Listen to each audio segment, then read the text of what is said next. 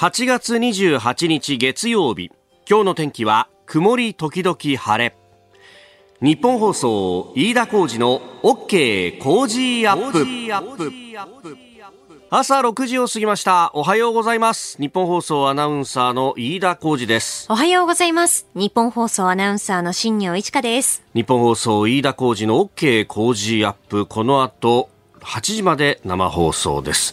いやー、暑い暑いって言ってる間に8月がもう終わっちゃうよね、という最終週でございます。はい、本当に、もうね、えー、小指の上では諸々を超えてね、もう残暑なんじゃないのという話なんですが、まだまだ本番という感じでね、えー、秋の声は一向に聞こえてこないんですけど、どう？あのー、週末、子供の野球に関わっているんです。はい、でね、あの、コーチやってたりなんかするんですけど、ね、まあ、コーチやってると、その子供にね、あの、野球の練習付き合うっていうのだけじゃなくて、こう、いろいろなイベントごとについて、えー、何か大会があったりすると、その開会式とか閉会式とかね、そういうのの手伝いとかもするんだけど、秋の大会がさ、はい、始まったんだよ。あ、始まったんですか？そう。なんかね、日程的にそろそろ始めないといけないっていうのがあるらしくって、うんうん、で、この、まあ、ある意味地区大会みたいなやつなんですね。で、その先上部大会っていうのがあって、で、あの、都大会だとかなんとかとかね、強いチームがこう上がっていくみたいなのがあるんで、その日程等々を、それを秋のメインに据えると、例えば10月11月とかに据えると、はいはい、そろそろ予選を開始しないと間に合わなくなっちゃう逆算したらそうなりますよね。そうなのよそうなのよ。でそれとは別にトーナメントさ式のねあの区長杯っていうのもあったりなんかしてその両方の開会式があのこの週末あったりなんかして、ね、両方ですか。忙しいですね。土曜の朝も開会式、はい、日曜の朝も開会式。だから、あの、もうなんか、ね、あの、育成者同士で話すと、いや、秋、秋って言われてもな、これな、なんつって。もう、でさ、あの、一様に、こうね、なかなか一堂に返す機会ってないんですけど、こう、ざーっとこう、子供たちも並んで、で、育成者の人たちも並んで、みんな肌黒いねって言って、この週末、そう、あの、いろんなものがね、4年ぶりだっていう話で、はい、で、今日の、あの、オール日本お願いリクエスト、あの、さんまさんのね、えー、番組でも、おこの夏の出来事だとかっていうのを募集するっていう話ですけど、4年ぶりにコロナ明けて、で、合宿やりましたっていうチームが結構あって、だからそうすると、まあ、それは朝から晩まで玉をっかけて焼けるよねっていう、ね、こんがりしてきますよね。そうそうそう。うもうね、ずらっと並ぶとそんな感じで、で、そこでね、まあ、秋も一つよろしくお願いしますね、なんつって、あの、育成者同士のこう納涼会みたいなものがあったりなんかして、で、そこで、こう、秋の大会に向けて、なんつって各チームご紹介があってということをやると、あの、なんだかんだですね、えー、番組聞いてくださってる人がいたりとか、えーまあ、それだけじゃなくて、ラジオを聞いてるんですと。うん、で、昔は日本放送聞いてたんだけど、あの、例えば町工場やったりなんかして、で、代が変わって、俺にチャンネル権が来たんで、ちょっと今変えちゃったんだけどね、なんていう方がいて、いやいやいやいや、今週だけでもいいんでお願いしますよ。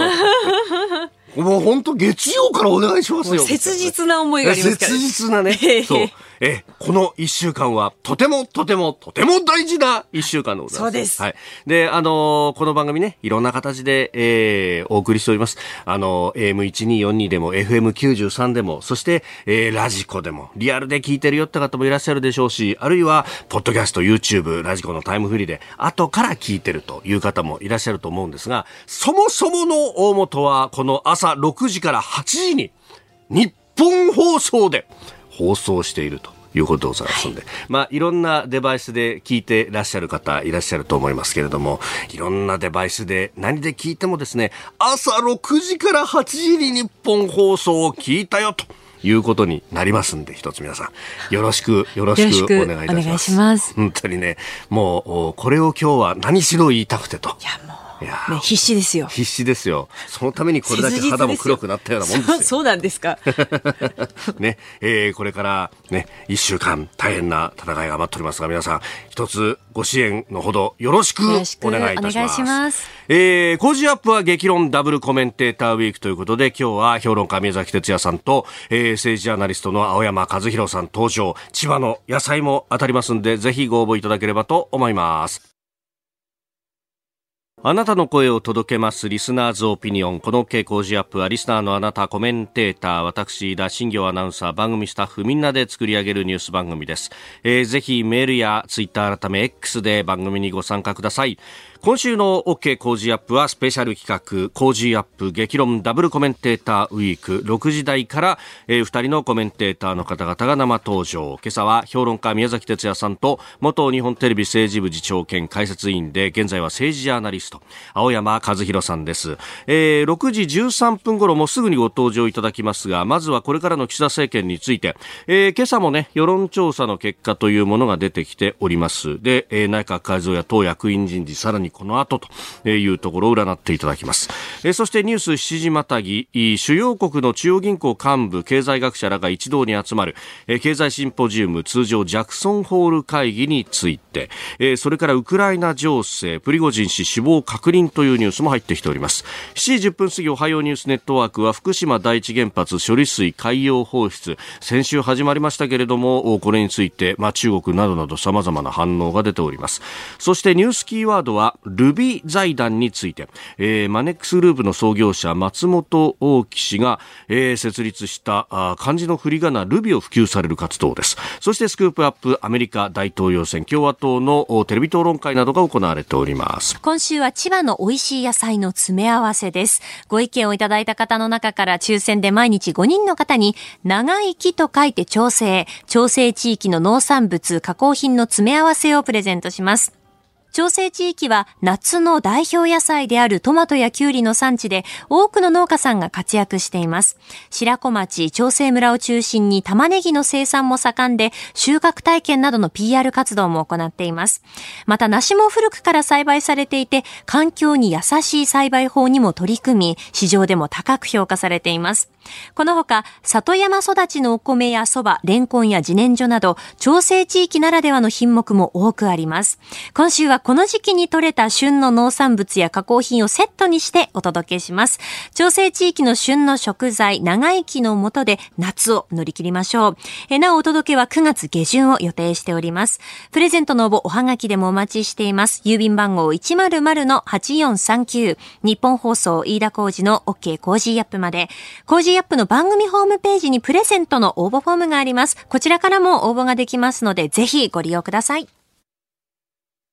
今週は Cozy up 激論ダブルコメンテーターウィーク。毎日お二人のコメンテーターがこの時間からご登場です。初日の今日は評論家宮崎哲弥さんと政治ジャーナリスト青山和弘さんです。お二方おはようございます。おはようございます。よろしくお願いします。よろしくお願いします。えー、宮崎さんはおなじみというところですが青山さんに朝の番組でご出演いただくのは今回初めてということであります、ね。はい、えー、ざっとでありますがあのプロフィールご紹介をさせていただきますえー、元日本テレビ政治部次長兼解説員野党キャップ自民党キャップを歴任した後国会官邸キャップを2回通算6年務められ旗政権から岸田政権まで、えー、述べて15の政権を取材されてきたという、えー、政治取材政治報道のスペシャリスト。現在は日テレを退社されまして政治ジャーナリストとして活動されていらっしゃいます。で宮崎さんとはあの YouTube のね、えー、宮崎さんのチャンネルでもあと文芸春秋デジタル、あそうですね。そこでも宮崎さんに来ていただいて。この人はね、はい、本当にこう古い付き合いで、えー、ね、あの YouTube チャンネルで詳しく言ってるけど、そうですね、一緒に取材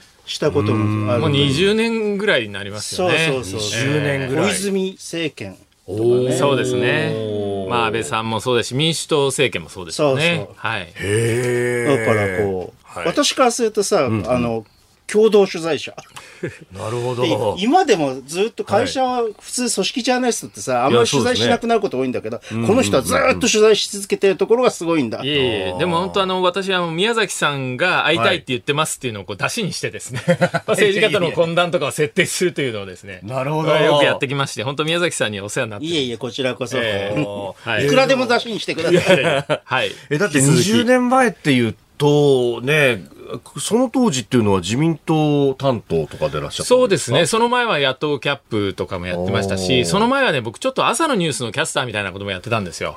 そのあたりで、ちょっと番組を作ったりして、そこに今宮崎さんを呼びしたりもしてましたし。あれ本にも載ったしな、希望のそうですね。そのあたりから、で、また僕は政治の現場に戻った時に、じゃあ宮崎さん一緒にちょっと話聞きに行きませんか？みたいなことでしたね。はい。二人三脚というか。あの、郵政解散。はいあるかないかとかさ、はい、2005年でしたっけあれは。そうですね。そそもそもその前に参議院で優勢法案を、はい、あの否決するのかどうかとかさそうです、ね、一緒にやったよね、えー、あの時僕あの亀井派を担当しててまさにこう郵政民営化反対のもうあの棟梁みたいな人だったんで、えー、まあ、そこをこう聞きながら、まあ、宮崎さんとも意見交換して。まあ、あの否決されるのはあのもう織り込み済みだったんですけどまさか小泉さんが解散するかどうかっていうのが、まあ、焦点になってましたよね。なるほど。その参議院で否決されたのに衆議院を解散するっていうのがあり得るのかいや本当に掟破りのただまあね、えー、そうそう、えー、それはさ、はい、まあ当人に当てたわけだけど、間違いなくやるぞ、つって。そう。だけど亀井さんは最後までね、いや、やれるわけないって言ってて、そうそうそう。うわ、これダメだ懐かしいね。って思ってましたけどね。まあ、そういう、そういう、こう、関係なんですよ。はいはい。えー、で、まあ、あの今回ね、このゾーンでは岸田政権のこれからってまさにその解散中ものが6月あたりにはうわーっと上がってきて、これスーッと下がっていった、ね、その後どうなる？風っていうことじゃ、そよ風みたいなものが吹いてるわけで、そこら辺の、そこら辺の審議はね、後で、お、えー、あの、伺いたいと思うんですけど、まあ、どう、どうなの？えっとね、あのー、6月を見送って、次はやっぱり9月が本命だっていうふうにまあずっと言われてきたし、岸田さんの頭の中に間違いなくあったんですね。ただ、この支持率の状況だと、はい、負けてまでやる必要性ってやっぱりないんですよ。まだあの任期4年の中で2年経ってないんで、はい、なので負けてまでやる必要ないってことで言えば、やっぱり9月無理する必要ないんですが、やっぱり諦めてない人たちっていうのはまだいるんですね。自民党内の一部にもいるし、岸田さんもまだ完全には諦めてないんです。これ9月っていうことは、うん臨時国会冒頭。冒頭ですね。冒頭。まあ、もうそれかもしくは補正予算、まあ、経済対策を通した後。10月。そうすると10月になって、選挙はまあ11月にこぼれてくるかもしれないですね。ああ、そうすると、まあ、それがそよ風として、はい、今噂としてこう、ちょっと出てるんだけど、ええ、私のね、読み筋、読みの本筋は、来年なんだよ。あくまでも。もうあの、今年やる必要なくて、総裁選もね、まあ、乗り切れちゃう、まあ、対抗馬が自民党内にいないんで、まあ、乗り切れちゃうと思えば、まあ、やらずに来年でもいいんじゃないかっていう考えもありますしね。ただね、はい、まあ、後で話すけど、はい、あの、今、景気はね、ええ、ええ、ええ。まあ、物価高はあるけれども、基本的には絶好調なんですよ、日本の景気は。えー、そうですね。で、えっ、ー、と、まあ、その、さらにこう、例えば、政党支持率でいうと、維新がさ、ちょっと伸び悩んできてるじゃないですか。ね。はい、とさ、で、中国の経済が変調をきたしているんで、はい、日本にその影響がどれだけ出てくるかっていう、来年、あの、年が、年明け以降って読み切れないところがあるので、そうなってくると、はい、今やった方がいいと。いう判断も出てきて、今日のさ、支持率が、この土日の支持率が注目されたんだけど。で、まさにその足元の支持率が3つ出てきております。日経新聞、テレビ東京の調査では内閣支持率42%。まあ、不支持の50%よりは低いですが、前の調査から2ポイント上がった。で、読売は支持率35%で前回と同じ。えー、毎日は支持率26%、前回から2ポイント下がったという、まちまちな数字が出てきてますが、これをどう見るか、お二方。まあ、あの、基本的にはまあ、下がりが幅は少なくとも、あの、大きくはなくなってってなんですね。だから、はい、まあ、あの、よく言えば下げ止まったという感じなんですね。やっぱり岸田さんはですね、そろそろこう下げ止まってくるんじゃないか。そして少しでも上向いてくると、やっぱりまた解散の目があるんじゃないかと見てるんですね。特にこの、まあ、処理水の問題は、この過断に決断したということで逆にプラスになるんじゃないか。で、これからあの、9月に入ると外交日程が目白押しになってきます。はい、そうすると、それと内閣改造ですね。まあ、これも大した目玉ないんですけれども、やっぱ改造によって、まあ、少しこう気分が一新されて、少しでも反転してくれば、まあ、解散の可能性っていうのは少しやっぱり出てくると思うんです。ただ、まあ、毎日新聞なんかの世論調査では、処理水の問題は説明不十分が60%なんで、まあ、そんなに評価されてないのかもしれない。ただ、まあ、読売とかはですね結構、まあ、正直良かったみたいな、これも聞き方にもよるんですよね、多少ね。まあ、あの、少なくともやっぱ決められないとかですね、なんか岸田さんってこう、はい、なんかこう、行動が遅いねみたいな評価を打ち消すという意味で、まあ、期待はしてますね、少なくとも読売新聞は評価するが57%で、評価しないが32%、ちょっと対照的な、そうなんですよね。日経も処理水放出理解67%っていうね、数字が出てきた、ね、そうすると、はいまあ、日経と読売を信じれば、うん、あの、どちらかというと、プラスになっている可能性というのもあるわけですな。あとね、うん、中国が異様に反発してるじゃないですか、この。はい。これが逆に岸田さんにとってプラスになる可能性って十分あると思うんですよね。やっぱ中国に対してこう、強い姿勢でね、はい、あの揺るがないっていうところがプラスになってくる、このあたりもですね。いやだからあれはさ、堀江貴文さんがさ、はい、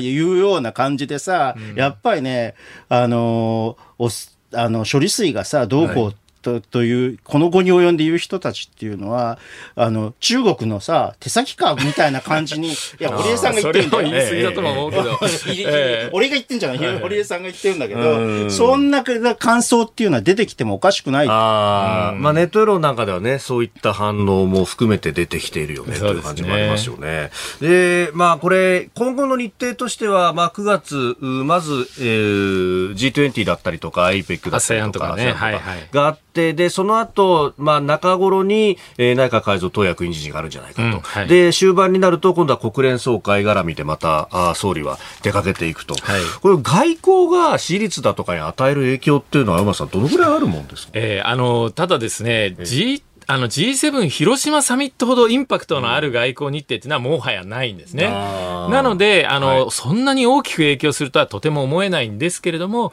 やっぱり特にこういう中国の問題とかが出てきているときに、はい、やっぱりアメリカや韓国と連携していく、特に韓国のね、ユン大統領はこの処理水の問題にもものすごい理解があって、まあ、会談ね、怖い話とまで言い切って、あの、この処理水の問題なんかで恐れるな、恐れることはないって言い切ってる。はい、まあ、そういうところと連携していって、さらにこう中国に対して毅然とした対応を示していくと、それはあのマイナスになることは間違いなくないし、あのプラスになるんじゃないかってことは、やっぱり外交の岸田としては期待しているところなんですね。あと、うん、一つね、やっぱりあの考えているのは、はい、というか、われわれが考えてしまうのは、うん、岸田さんが考えているかどうかと思うこととして、うん、9月の半ばに内閣改造あるじゃないですか、はい。これがどうなるかっていうのが、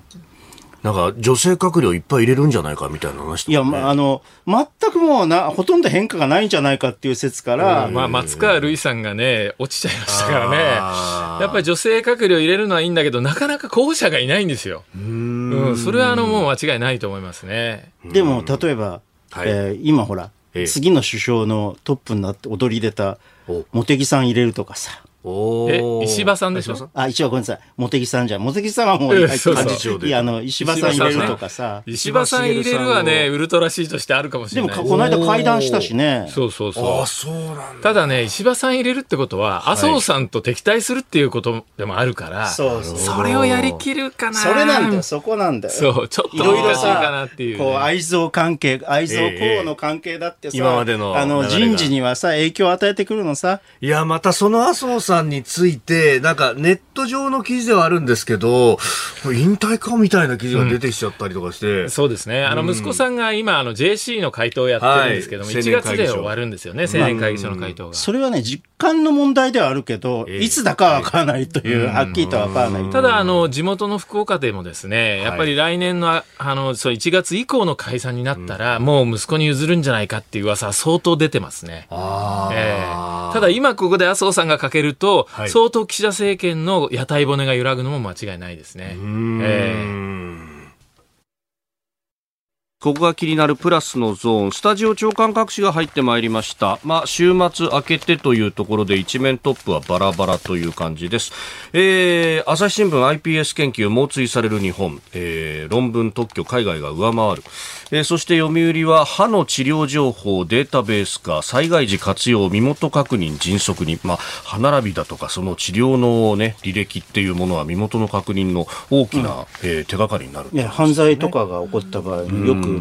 歯を見るってありますからね。いますもんね。えー、それから毎日新聞アフリカの大国ナイジェリア医師流出負の連鎖という、まあ、あ人口に関する特集の記事というところであります。で、気になる記事でなんですけど、これ産経のですね、スポーツ面のところで出てるんですが、さっきあのスポーツニュースで、えー、新業アナウンサーも紹介してくれましたバスケットボールのワールドカップ、えー、日本が歴史的な勝利を飾ったぞと、えー、フィンランド相手に98対88で勝ったね。ね、えー、これが実に17年ぶりだと。すごい。そうですね。で、この、まあ、あ映像等々ご覧になった方、えー、そのね、もう一番いい席、えー、ちょうどこのベンチの裏のあたりの席っていうのが空いていて、なんだこれはと、満席になってるはずだろうという話があって、で、よくよく調べてみると、それが、いわゆるスポンサーの方々の席でありましたと。で、あのー、こういうこう大会っていうのは、国際的な組織、まあ、競技団体が、えー、まず一義的に仕切って、で、それを、こう、現地のね、で、今回の場合は日本だけじゃなくて、フィリピン、インドネシアと共催という形でやっていると。で、えー、席割りに関して、まあ、あ国際団体の方が、そこの部分を仕切っていたんで、なかなか日本から手出しができないんじゃないかということが言われていたんですが、えー、空席エリア一部再販売という、載っていて、そうなんですよ。で、これ確かに日本の組織委員会が、この、世界国際バスケットボール連盟、えー、フィバ側に、こう、いい加減にしてくれよっていうのを申し入れるんだって話が週末に出てたんですね。あのーね、渡辺選手だとか、あるいはトム・ホーバスヘッドコーチが、うん、いや、いくらなんだって、ここの空席おかしいだろっていうのを、うん、あの、ツイッター、今 X ですが、に上げてたりなんかして、選手にそういうこと言わせやまずいだろうっていうのが、結構世論として出てたので、えー、今回、えー、それを再販売するんだと、うん、いや、なんか、そういうふうに動いていくと、まあ、あるべき柔軟対応、まあ、もともとあるべきなんだけれど、あの、まあ、迅速に、こう、そういうことをやることを決定したのは素晴らしいと思いますね。いや、それこそ、夏の甲子園みたいに、ここをもう子供さんの席にしちゃって、うん、ね。バックネット裏とか子供がずらっと並んでますもんね。あれことですよね、もともと名物のおじさんたちがいたのが、まあ、いろんな、こう、いざこざとかもあったりなんかして、じゃあもう、お子さんに見せてあげようよっていうのを高野連が決定したっていうのがありましたけど、似たようなことやったらね、これバスケットボール人口もまた増えたりなんかして、うん。えー、あの私は野球のコーチやってるんで あサッカーだけじゃなくてバスケにも子供が流れちゃうととかいろんなこと考えちゃうんですけど バスケットって子供たちの間でやっぱスラムダンクとかの影響もあって人気はあるんですよね、すごくね。だから本当にあの喜ぶしあの需要はもうものすごいあると思いますよ。アメリカではプロがね、はい、そうそう。すごく盛んだし、ね、四大スポーツですからね。ねはい。お聞きの配信プログラムは日本放送飯田浩司の OK コージーアップの再編集版です。ポッドキャスト YouTube でお聞きのあなた通勤や移動中に最新ニュースを押さえておきたい方放送内容を少しでも早く知りたい方スマホやパソコンから radiko のタイムフリー機能でお聞きいただくと放送中であれば追っかけ再生も可能ですし放送後でも好きな時間に番組のコンテンツを自分で選んでお聞きいただけます。毎朝6時の生放送では登場するコメンテーターの最近の活動はもちろんたっぷりとニュース解説をお送りしています。レギュラーコメンテーターに加えて専門家と随時つないで掘り下げてお送りしています。日本放送のエリア内でお聞きの皆さんラジコラジコのタイムフリーでチェックしてください。ツイッターでは最新情報を発信中。ぜひフォローして番組にご参加ください。えー、今週は Cozy up 激論ダブルコメンテーターウィーク。毎日お二人のコメンテーターの方々ご登場です。今朝は評論家宮崎哲弥さんと政治ジャーナリスト青山和弘さんです。お二方引き続きよろしくお願いします、はい、よろしくお願いします。さあまず為替の動きをお伝えしておきます。円相場ですが1ドル146円40銭付近で取引されております、えー、では経済にまつわるニュースこちらのニュースです経済シンポジウムジャクソンホール会議。日銀上田総裁が参加。アメリカ西部のジャクソンホールに主要国の中央銀行幹部などが一堂に集まる経済シンポジウムジャクソンホール会議が行われました。日本からは日銀の上田和夫総裁が参加しました。26日のパネル討論会では米中対立をはじめとする地政学リスクが日本や世界の経済に成長の下振れをもたらす恐れがあるとの見方を示しました。えーまあ、FRB のパウエル議長も講演をして、まあ、あ適切だと判断すればさらに利上げする用意があるというような発言もあったと、うん、まあ、それもあったのか先ほどのね、えー、ニュースでの円相場146円台の半ばと。一時期は144円台までそうですね、えー、落ち着いてきたんだけど、また上がりましたね。円安すごいですね。上がるというか下がりましたね。えー、で、はい、あのね、地政学的リスクって一体何なんだろうと思うんですけど、はい、ちょっと前まで地下政学的リスクといえば、うん、当然ウクライナ戦争だったわけですが、今日、今回は米中対立ということが、地政学リスリスクに挙げられているということで、で私はね、米中対立というのは、まあ、あの、あの、処理水の問題とかで考えるとね、あのアメリカと日本とは中国もこうそんな感じだから、はい、えっと、米中対立というのも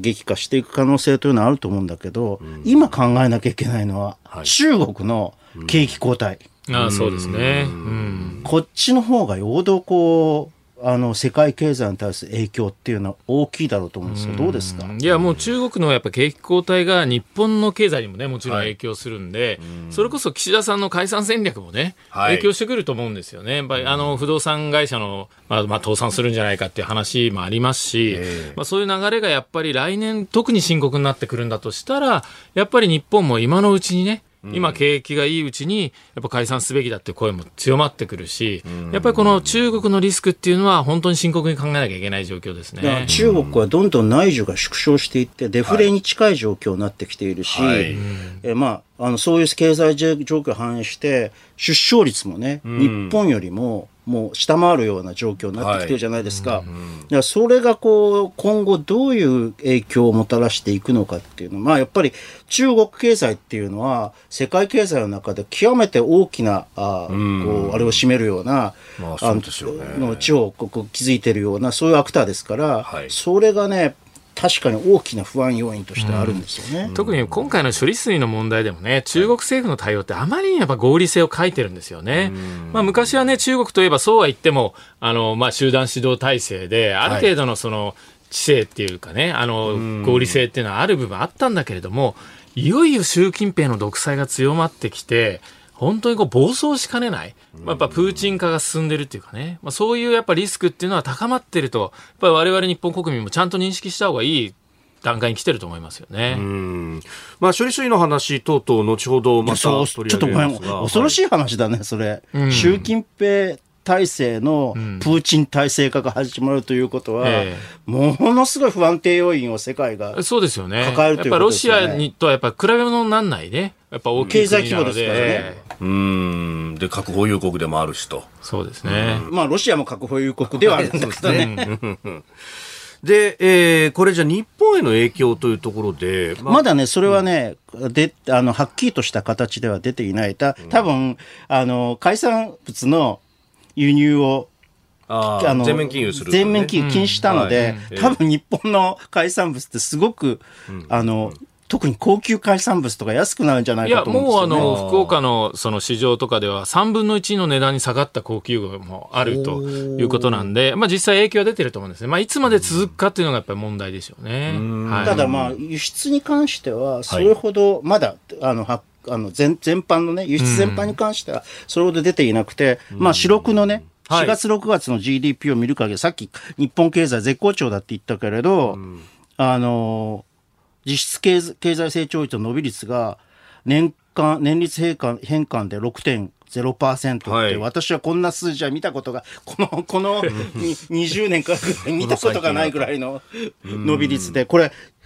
名目成長率はもっとすごくてさ、確か15%ぐらいになってますよね、はい、名目って。はい。だから、えー、あの、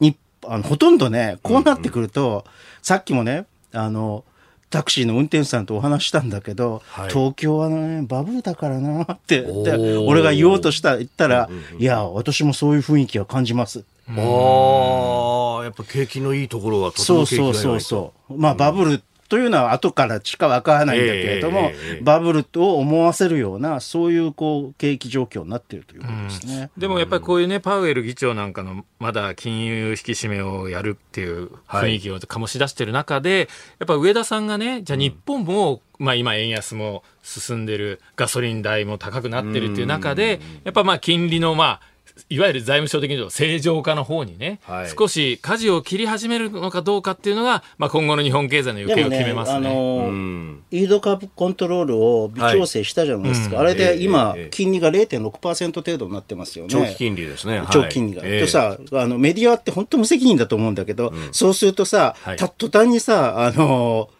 あの住宅住宅ローンどうなるとかって言い始めるわけ。そう。でさ、お前らが家やれって言ったからから あれだけやれやれ生やしたんでしょそうそうそうそう。お前ちゃんとさ結果に対して責任を持ってお前たちは喋ってるのかと。言いたくなるんだけど本当経済記者ってクソ野郎ばっかりだから。そうやろうでもあのー、今今日ここのところねガソリン代も上がってきててこれまた延長するじゃないかみたいな話が出てきてますけどこれどこどこまでやるんですかね？えっと補助金の延長ですか、はい、まあ補助金はねやっぱりあの、今まあ180円超えてきてますからガソリン代が、やっぱりこれはやっぱり生活に影響があるってことでやるんだけれども、やっぱ基本的にやっぱ日本はガソリン、脱ガソリンして電気自動車の方向に行くっていうんで、やっぱりね、抑制的にやっていくと思いますね。でもさ、あのもし解散っていうことを考えるとさ、はい、秋に解散ってことを考えるとさ、ね、例のさ国民民主党の間で大揉めになったさトリガー条項っていうのをこれ立憲民主党も賛成ですからあそうなんです、ね、あのこれはね、発動に向かうんじゃないかっていう感じもするんだけど、どうですか、うん、まあ、あり得ると思いますね。まあでも、それを抵抵抗してるのは財務省ですから。なるほど。今週はダブルコメンテーターウィーク。今朝は評論家宮崎哲也さんと政治アナリスト青山和弘さんにお越しいただいております。お二方引き続きよろしくお願いします。よろしくお願いします。だね、トリガー条項の話ですけどね。ほいほいとにかくこう、これをこあの、この発動を凍結しているのは、311、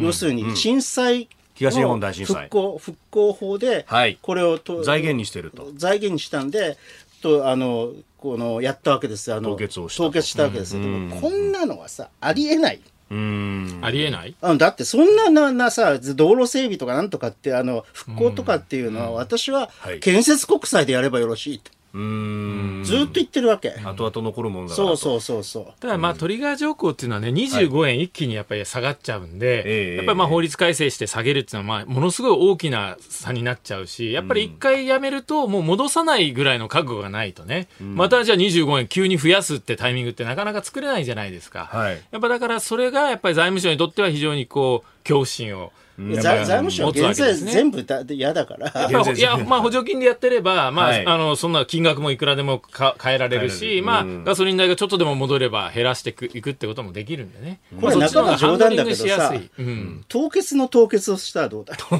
結の凍結。そう。だからとすると元に戻せるわけだ。いや、まあ戻せるんですけどね。ああ、なるほど。一個凍結を解除すれば、元に戻せると。全問答みたいな。まあ冗談ですけどね、これ。でもこの話ってもともと道路特定財源というものがあって、ガソリンね、はい、車使ってる人は道路のメンテナンス費出してくださいねみたいなところから始まったってまさにそのね、小泉政権だとか、あのぐらいの時代から、もう20年ぐらいそういうことやってるんですね。しかもほら、消費税もかかるじゃないですか、ガソリン税。やっぱり二重課税の問題問題っていうのも、もう常々指摘されてるし、はい、まあ、見直すなら一気にね、もうここでガソリン代をやっぱり下げるんだっていう大きな決断っていうのもあり得ると思うんです。ただやっぱ地球温暖化にね、逆行する可能性があるんで、やっぱそれだったらやっぱり、この、いわゆる、e、電電力で走る車に、はい、EV あの EV にやっぱ使えるようなその設備を整えるとか、そっちの方に舵を切るっていうのもやっぱ大きな流れとしてはね、あり得るんで、ここはやっぱ政府のね、全体的なあの政策を見た判断っていうのが求められるとは思いますね。まあ、あの、そういうこう、超比較的中長期の話と、うんうん、今、ここにある減税、あの、はい、あの、あの、値上がりの話って高騰の話っていうのをごちゃ混ぜにするのが財務省の手なんだよ。なるほどね。さあ、えー、ここで一つ電車の情報が入ってきております。えー、京浜急行です。京急本線現在人身事故の影響で上大岡駅と金沢文庫駅の間上下線運転見合わせです。えー、京浜急行によりますと運転再開8時10分頃の見込みとのことご利用の方ご注意ください。えー、上大岡金沢文庫駅間上下線運転見合わせとなってております。えー、ご利用の方ご注意ください。一部区間だったら京浜東北線とかで代替できるかもしれませんが、ちょっとね、えー、朝の通勤に影響が出そうです。さあ、そして、えー、もう一つ用意していたニュースは、ワグネル代表プリゴジン氏の死亡確認というウクライナ情勢について、まあ、その見通しですとか、反転攻勢がうまくいってるかどうかっていうようなね、話も出てきてますけど、これ、しかし、まあ、プリゴジン氏死亡っていうこのニュースも、ちょっとびっくりしましたけれども、宮崎さんどうですか？まあ、私は暗殺だと思いますけど、まあ、いかにもプーチン氏らしい手法、はい、元情報工作員である、はい、そうですよね。KGB で、ね、で今までもな、うん、幾度となく暗殺を繰り返してきたと言われている人ですから、はい、あのいかにもこの人らしいなと、うん。私は、ま驚かないって話で私はね。すよね。反反逆罪かなんかで捕まえてこうあのちゃんとしと処刑すべきだったと思うんだけれども、やるんだったらね、こういう手を使わないというところはこの人のなんかこう、まあね暗いところだよね。ロシア政府側は、まあ、関与してないんだということを、まあ、発表はしておりますが。そうそうベラルーシも大統領も、はい。しあの否定してるんだけど否定すればするほど怪しくなってくるっていう。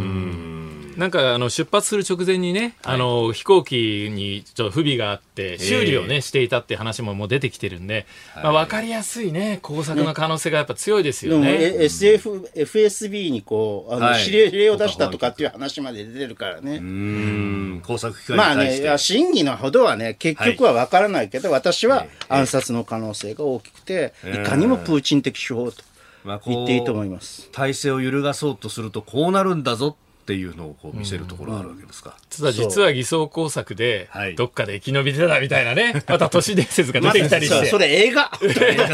そうそうそう。なんかアフリカの奥地にいたそうそうとかな。そうそう。もう映画、それは？そうですね。かくまわれていたみたいな。そうそうそう。おはようニュースネットワーク取り上げるニュースはこちらです環境省が処理水放出後のモニタリング結果を公表福島第一原発の処理水の海洋放出を受けて環境省は昨日午前福島県沖の11の地点で海水を採取しトリチウムの濃度を分析した結果すべての地点で検出できる下限の濃度を下回ったと発表しました。今後も当分の間は検査を毎週行い環境省のホームページで結果を公表するとしております。えー先週木曜24日に放出が開始されました。翌25日に行われた調査ではすべての地点で今回の下限値としていたえー1リットル1リットルあたり7ベクレルから8ベクレルを下回ったと発表しております。えー、ということであります。私は、あの、とにかく中国のこの、あの、ヒストリックとも言ってもいいかもしれないような反応っていうのが、よくわからないですね。うん。あの中国人はね、結局今も観光で日本に来ていて、日本でお寿司食べたり、まあ、魚料理食べたりもしてるし、なんといっても東シナ海で中国の漁船が漁業をしていて、はい。それは普通に水揚げしてるのに、なぜか同じ地域で取れて、日本に水揚げされたものは輸入しないっていうね、もう完全に合理性を欠いた対応になってますよね。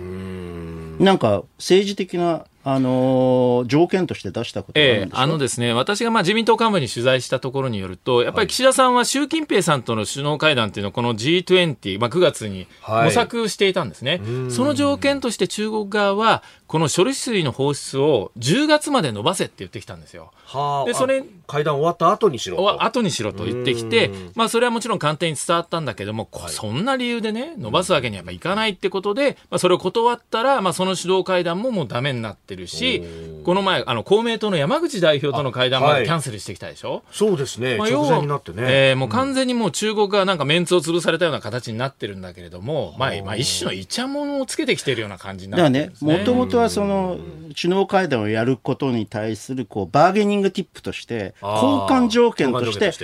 差し出した、はいたわけですよ。だかはいら根源的なもんじゃないこと、ここで明らかじゃないですか。ああ、だって10確かに、ね。月以降は放出していいんだっていうんだから。確かにそうですね。でしょ？で、うんところがそれをじあの日本側が蹴ったんで、はい。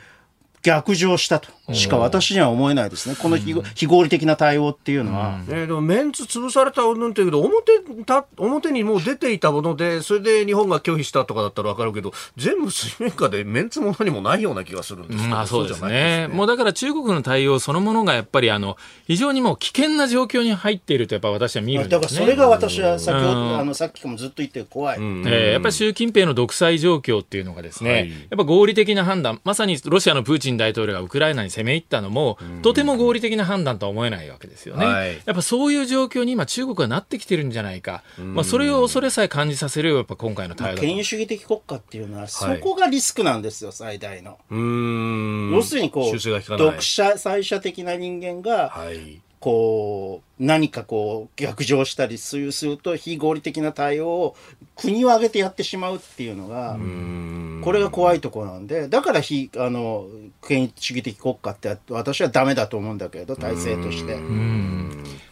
まあ、はい、はい、まあ、あの G 今度あの G20 はダメになったんだけれども、はい、ASEAN の場でね一応李強首相とあの、はい、岸田さんとの会談っていうのはまだセットされてるんですよ。これどうなるか分かんないんだけれどもやっぱこれさえ拒否してくるようだとやっぱり会話のチャンネルがないと、まあ、打開するにも打開できないってことになってくるので、まあ、その辺の中国の対応っていうのはやっぱ次はやっぱ焦点で我々見ていかなきゃいけないと思います、ね、昔はね、えー、ちょっと前はね李克強がいたのにね。ああ李克強完全に排除しちゃいましたからね。本当に合理的な人だったからね、共産主義青年団というねところから出てはいはい、まあ、そこから出る人ここの間の前時代ですべてパージしてしまったさんとかね本当、ね、あのもう独裁体制が強まってるんで非常にこのよくわからないこう決断が生まれてくるっていう形ですね、はい、そうするとね台湾問題っていうのがやっぱり、はい視野に入ってくるで経済がだんだんこうダメになってきていると、うん、あの衰退し始めてるとすれば、ここがねなんか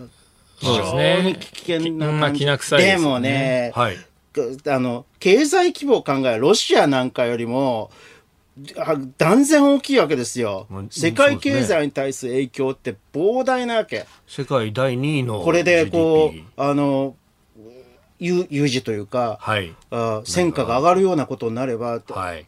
だそれを考えると、まあ、最大のリスクと。うん。地政学まさに地政学的最大のリスクと言えるかもしれないですね。ね。まあ、これね、その指導部、中国指導部がどういう意図でというところで、やっぱ国内でそれだけ経済が、まあ、あちょっと曲がり角に来ていると、まあ、若い人たちの失業率は交渉でも20%、まあ、50%ぐらいいってんじゃないかみたいな指摘もあると、これ、どうなんですかね、これをガス抜きとして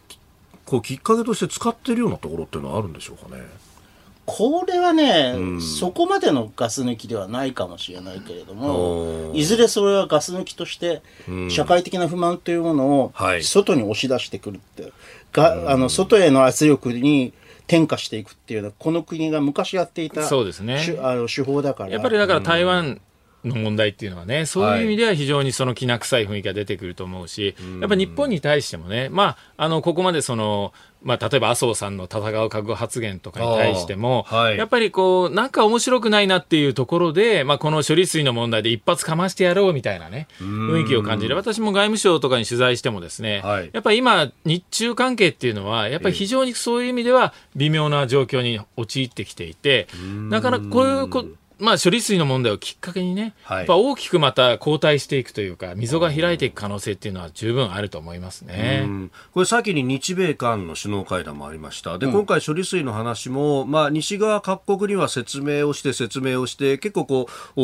おきちっと下地を作った上でやったと。はい、これ、その辺、やっぱり面白くねえなって、中国的には包囲網だっていうふうに見る、見たりするもんなんでしょうか？まあ、あの、包囲網だっていうふうに自分たちのね、決して包囲網じゃないんだけれども、うん、ただまあ、いろんな意味でその包囲網を引こうとしてきたのは間違いないですよね。うん、特に最近あの、まあ、台湾に対してその日本の、まあ、麻生さんのみならずですね、まあ、萩生田さんであるとか、世耕さんであるとか、いろんな人が訪問して、あの、日体関係っていうのは、あの、近年になく密接になってきてるっていうところもあると思うんですよね。まあ、こうした状況の中で、やっぱり中国全、中国、まあ、首脳、習近平指導部全体が、やっぱり日本に対する警戒感っていうのは、やっぱこれまでなく強めてきているという状況にはなってる、ね、それとね、あの、キャンプ・デービッドの日米韓首脳会談っていうのは、はい、私はね、こう、因果関係が逆で、やっぱり台湾が、本当に有事の可能性というのが、はい非常に色濃くなってきたから、あの会談が必要になったと。ああ、あれがありきじゃなくて。そう。だからまあ、要するに微妙に価値観が違うんですよ、日米韓っていうのは。はい。でも、それを乗り越えて、これには共同で対処するということを、確約を取っておく必要があったと。いうのがあると思うけどね。うん、そうですね。まあ、特にまあユン大統領の姿勢っていうのが非常にやっぱりあの前の政権と全然違う状況になってきてますんで、はい、まあこれに対するやっぱりこう中国側の焦りというのもあるだろうし、まあ、日米韓というのはそういう意味ではこの前のキャンプ・デービッドの会談ってなんか突然行われてね何だったのっていうところもあると思うけど、意味としては非常に大きいと思いますね。だからそれですよ。うん、要するに台湾有事シナリオに対してどういうふうに対処するのかっていうことをこう詰めたと。首脳が。そうですね。ここが大きかったと思うね。うん。これホットラインを設置してというようなね。そうそうそうそう、はい、やりましたよね、うん。有事の際にと。そう。まあ、今までにはなかったのかっていう、うん、あと、兵器の共同開発ね。そうそう。えやっぱり今までとはだいぶ踏み込んだあの会談になってます、ね、まあ、そうすると今度は向こう側のこう対応が、はい、反応が出てくるでしょ、うん、その反応の一環として処理水問題というのがあったのかもしれないと。ただ筋悪ですよね。だって中国の原発だってね、これ以上濃度の高いトリチウムの、あの処理水っていうかあの水を流してるわけですし、はい、完全に日本のこう反中感情っていうのをものすごく大きくしただけっていう気がしますけどね。ね。あまあ、かつて台湾で総統選をやった時にミサイル演習をやって、でそれで結局、まあ、中国にとってはよろしくないとされる李登輝さんになったみたいな、うん、同じようなことやって同じような感じ、ね、日本もねやっぱこれ岸田さんにとってはね、まあはい、今日今朝出たあの世論調査は大体まあ支持率はまあ横ばいっていう感じだったけれども、うんはい、やっぱこうしたことに岸田さんが毅然と対応することで、うん、また岸田さんに追い風がちょっと吹いてくる可能性もあると思うんですよね。やっぱりこういった問題っていうのは、まあ、うまく対応することによって、まあ、岸田さんはそれをプラスに変えることだってできるかもしれない。だから、まあ、中国にとってはですね、はい。はい、これは逆にこう握手に出たっていうでも握手だと思うね、ただ考えられる。例えばさ、はい、日本に対してのみならず韓国に国内に対してのアピールっていうのがあるのかもしれない。つまり野党ああ。共に民主党。共に民主党とか。野党に対しての援護射撃そうそうそうそうそうそう。あなるほど。だって共に民主党の方がさ、ずっと中国にとってはいいわけだから、ね、ユン政権よりも。はい。うんそうすると、まあ、宛先は実は日本でもないかもしれないと。まあ、日本もある第一義的な宛先だけれども、次の宛先は、実は韓国野党の対抗。ああ、ちょっと盛り上げていこうっていう。なるほど。続いて、教えてニュースキーワードです。ルビ財団。インターネット金融大手マネックスグループ創業者の松本大樹会長が漢字の振り仮名ルビを普及させる社会貢献活動として今年5月下旬に非営利の団体ルビ財団を設立しました。子どもや外国人が出版物や街中の標識などを読めるようにするのが目標としております。まあ、あの、もともとは、ニュースとしては少し前のものだったんですが、宮崎さんが非常に関心も持たれてあ、でも最近でもね、はい、8月21日に東京新聞、ええ、あ、ええ、違うや、あアメアメアメバ TV とかで発言されてますから、東京新聞にもインタビューが載ってたんで、はいえー、結構話題になってます。結構話題になってるんですけど、私はね、これね、はい、大賛成なんですよ。というのは、はい、先頃ほら出したさ去年出したさ、うんはい、あの教養としての上級語彙って本の問題意識っていうのは、一つの問題意識はね、なんで日本の語人の語彙力ってこんな衰退してしまったのか、貧弱になってしまったのかっていうことで、いろいろさ、はい、こう原因を追求してきたんだけれど、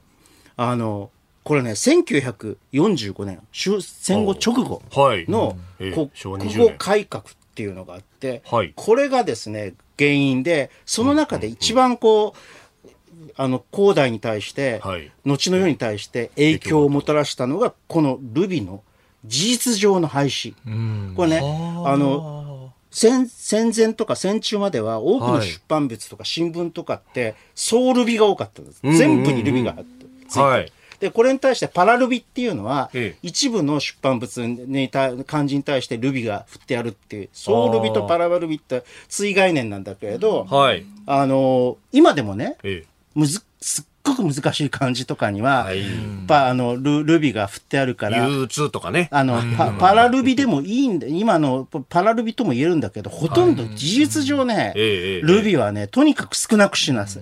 べきだと。つまりルビをなくしたから難しい語彙を使わなくなったって一つにはね、わからないでしょ、まず読み方が読み方さえ分かれば、意味が分からなくても、なんとなく見にこうついていくもんなんですよ。で、その意味を調べることも、辞書で調べることも可能だし、子供のこと考えるとね。確かに読み方分かれば辞書引けますけど。外国人や子供のことを考えるとそうでしょ。そうですね。読み方分かんないと辞書すら引けないですね。そう。だからね、あの、読書、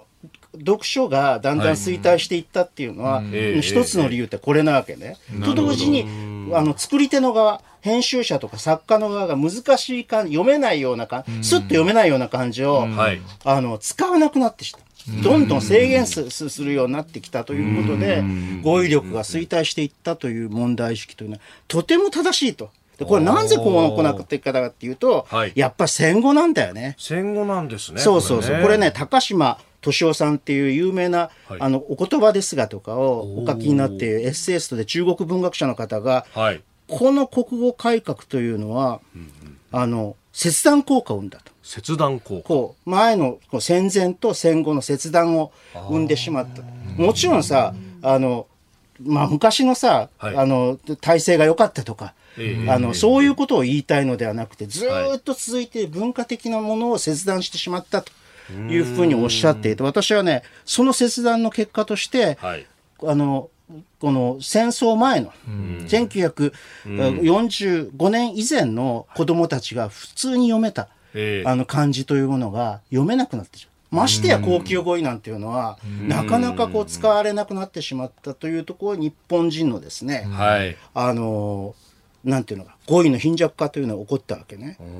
だからこう、ではね、うちのさ、ところがさ、受験とかに出てくんだよ。受験では出てくる。高級語彙。それでさ、ルビもついていない、読み方が分からなかったものが、受験では問われるから、うちのあの、教養としては上級語や受験生にも、よく読まれてこうお手紙が来るんでよ。よく本出してくれたっていうふうに来るんですけど、あのそういう状況なわけ。なるほど。だから、これね、あの、松本さんが言ってんだけどさ、え法律用語とかさ、はい、あの、難しい言葉出てくるじゃないですか。あの、医学用語だってそうだけれども、はい、そうするとさ、このままの状況を放置していたら、完全ヒエラルキーが作られる。格差が救われてくるから、これをとにかく、あの、打開するためには、原則ソウルビ。おなるほど。えー、今日のキーワード、ルビ財団でした。続いてここだけニューススクープアップです。この時間最後のニュースをスクープアップ!アメリカ大統領選共和党の候補はトランプ氏優勢。2024年のアメリカ大統領選挙に向け共和党候補者による初のテレビ討論会が23日に開催されました。トランプ前大統領は欠席しましたがロイター通信によると討論会の後の世論調査でもトランプ前大統領は党内1位の ,1 位の支持率をキープし2位のデサンティス氏を40ポイント近くリードしております。でトランプさんですけれども、あの起訴手続きでね、週末出頭したということで、そのマグショットと呼ばれる顔写真、なんか、顔写真付きの T シャツを販売してそうですね、ネバーサレンダーとか書いてありますよね。うん、これ商売になってるのがすごいですよね。すごいですよね。ねなんか6億円だかなんだか売り上げたっていう話もあります。ね、なんか、あえて敵対的な目つきでやるんだと。そうですね。ていうかもう逆に言うと、これが彼の選挙運動なんですよね。もうこれ起訴された。で、もう俺はやられてるんだと。もう戦うぞっていうところで人気を集めてるから、もう逆効果ですね。もういくらやってもね。えー、まあ前から分かってたことではあるんだが、そういうことはね。そうですね。まあでも予想通り、予想通り。ね、これは。うん。もう共和党はどうですか？このままトランプさんでいくだろうという感じになりますか？まだね、それはね、あの、大統領選挙って常に魔物が、魔物が。潜んでいるから、格言はできない。そうですね。私もワシントン支局長やってて取材してるんですけど必ずあの上がり下がりっていうかバイオリズムみたいのがあってあのもうあこの人だろうなと思ってそのまま行く行ったってケースはまずないんですよね。だからやっぱりいろんな紆余曲折あると思う。ただ最後にまたトランプさんになる可能性はもちろん十分あると思いますけど。だからまあ一言で言うとまだわからない。まだわからない。いうのが、あの長いですからね。長いから、選挙戦っていうのは。来年の11月ですもんね本選その間に何が起こるかわかんないから、今の段階で確実な候補者とかっていうようなことを言う人っていうのはちょっとよく取材ができてないなという。はい。青山さん、あの2012年のオバマさんのあれ2期目をかけての大統領選そうですね、えー、オバマ VS ロムニーっていうね、非常に地味な選挙だったんですけどね。えーまあ、あの時もまあオバマさんはもちろんね現職だったからなんですけどやっぱ共和党はまあロムニーさんに本当になるのかどうか、まあ、あんまり人気もなかったんでやっぱそこは紆余曲折はだいぶありましたビジネス界では有名な人だけどねね。ロムニーさんは、えー、やっぱお金はあるし資金力はあるけれどもそうですね。やっぱりあんまり人気はなくてロムニーだったらやっぱオバマさんには勝てないだろうっていうのもあったんで、まあ、いろんな候補者出てましたけれども、まあ、最終的にはやっぱ資金力っていうのはねかなり勝ったっていうのはあったと思うんですけども、まあ、ただね今回の場合やっぱトランプさんのこの、はい存在っていうのは全く全く違うんでね。やっぱりこの起訴されてるっていうのもあるしやっぱりウクライナ情勢とかアメリカ経済とか今後の世界情勢にも大きく影響を与えるんでもう我々も本当に注視していかなきゃいけないですよね。ですね。それはその通り、まあ、特にウクライナ情勢に対しては、はい、あ絶大なもしトランプ氏が大統領になれば、絶大な影響をもたらす可能性があるので、まあ、まあ間違いなく手対引いて対くるでしょう中情勢にもそうですね、まあ、中国も強い影響を与える可能性があるので、うん。まああのことを収めるんだったら、ええ。その前に収めないと。という気はするけどね、ウクライナ戦争もね。ああ、まあこのところね、えー停戦の話がちょっと出てきてはまた沈み、しぼみみたいなね、NATO の事務総長の側近がその話したりとか、その辺っていうのはやっぱ見越してる部分ってあるんですかね？そうですね。私はね、まあ事実上もう、はいあの、ロシアというのは、半ば負けてるというふうに思うんです。それは、あの、あの、北欧の国々が NATO にはい。入ってしまった、入る意向を出してしまったっていうところで、フィンランドスウェーデンそう、これはあの、あの、なんだっけ、イアン・ブレマーの言ってる通りだと思うんだけれど、はい。だからじゃあどこでこの、最初から俺、私が言っているのは、ええ。ープーチン大統領のが完全に顔を潰さない形でお引き取り願うっていうえのが、ん。でウクライナは NATO に入るとこれが私は停戦条件だと思うんだよね。そうするとあの東部のあのはい。ドネツクルドネガンスクツクルガンスクをどうするかっていう問題、うんうん。いやでもね、本当顔を潰さないでっていうのはね、言うのは簡単だけど、なかなか難しいですよね。やっぱ交渉条件としては。んやっぱり一方で、ウクライナの顔ももちろん潰せないわけだから、はいやっぱどこでその折り合うかっていうのは、ひまあ、非常に難しいし、やっぱアメリカがね、まだ本当にじゃあ停戦させようと思ってるのかどうかっていうところが、やっぱ若干疑わしいところあるんで、まあ、なかなかそこまでいかない、本当に人命が失われていくってだからまあ今度いう。のさ、はい。今の現在のあのウクライナの反転がどこまでいくかっていうことにもかかっていると思うんだよね。うんこれでまあロシアに対して、まあ、今のところねちょっと膠着状態だっていうような話になってますけど、ここが崩れていってロシアが崩れてくると、まあ、一気に停戦の機運みたいなものになってきます出てくる可能性もあるということですね。だから、まあ、まだ戦況を見守るということしかはいできない。うんそうですね。でまあ、トランプさんの主張としては、なんでアメリカばっかりがこんなに一生懸命やらなきゃいけないんだと、もっとウクライナに関してだったら、ヨーロッパがなんとかしろよということをまあおっしゃっている。そうですね。やっぱりまあまあまあまあ、かあのかトランプさんらしい、はい、あの、あれだと思うけどね。まあ確かにアメリカは膨大なはい支援をやっていることは事実で、日本なんか確か31位とかそうそう。日本はね、本当にお金は全然出してないんですよね。まあもちろん武器も送ってないけれども、お金も出してなくて、まあ岸田さんっていうのはもう、これだけあの、まあ G7 を協調でとかやってる割には、ええ意外とお金出してなくて、なんかこれは本当に恋でやってるのか、ん。なんか、あの人ってやっぱ不思議な人でね、ええ結構言う割には、あの、なんていうの、微妙なんですよね、やってることが。いやだからで、一方で、L、LPG っていうかね、あの、天然ガスは、あの、輸入してるでしょ、はそれに飛行機もね、まだ、あの、こ航空の、あの、燃油サーチャージが相当かかってるそうそうそうそう。で、あの、はい。上空も禁止、禁止してないし、飛行禁止してないしとああか。なるほだどからね、日本っていうのはね、この、え強硬、アメリカとかと一緒にやると言っていながら、対ロシア政策っていうのはね、ええ意外と柔軟にやってるっていうね。だからまあ、あの、もうちょっと日本を見習えっていうのがトランプ氏の。そうまあまあ、そうなるほどなんですよね。あいつらジャパンファーストでやってるじゃないかそうとそうそう。そうで、俺はさ、これはさ、あの、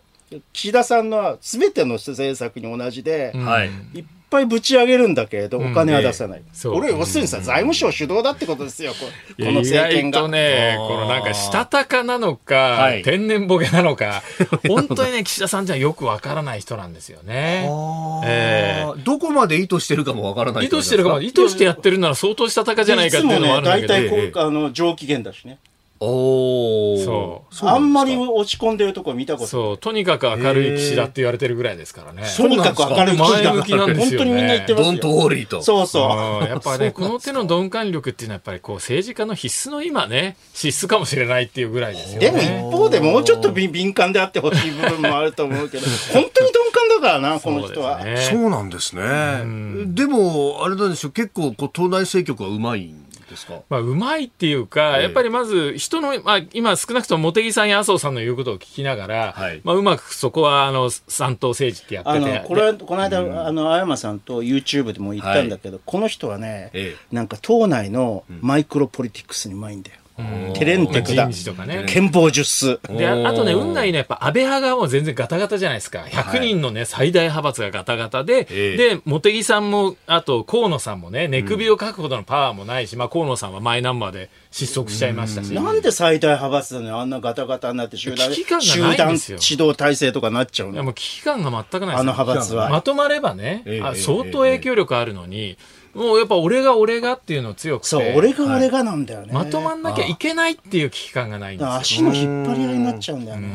で、岸田さんを助けちゃってるんです、結果的に。結果的に。そう。で、いつも、とにかく明るい岸田状況になると。低空安定飛行ってことですね。知らないぞ。足元に危機が迫ってるかもしれないどんな危機ですか、ね、維新とか維新とか。維新とか維新とか。うん。支持率は堅調に伸びているという話も。まあちょっと頭打ちになってきてますけどね、最近ね。ですね。まだまだでも政権を凌駕するほどの感じそんな力はない。はいえー、アメリカの大統領選から、まあ、日本の国内政治についてもお話をいただきましたあなたと一緒に作る朝のニュース番組飯田浩司の OK Cozy up。ニッポン放送の放送エリア外でお聞きのあなたそして海外でお聞きのあなた。今朝もポッドキャスト YouTube でご愛聴いただきましてありがとうございました。飯田浩司の OK Cozy up。東京有楽町ニッポン放送で月曜日から金曜日朝6時から8時まで生放送でお送りしています。番組ホームページでは登場いただくコメンテーターのラインナップや放送内容の原稿化された記事など情報盛りだくさんです。また公式ツイッターでは平日は毎日最新情報を配信中。ぜひチェックしてみてください。そしてもう一つ飯田浩司アナウンサーが「夕刊フジ」で毎週火曜日に連載中。飯田浩二の「そこまで言うか」こちらもぜひご覧になってください。忙しい朝そして移動中ニュースを少し深く知りたい時ぜひ AM、FM、ラジコはもちろん日本放送のポッドキャスト YouTube でお楽しみください。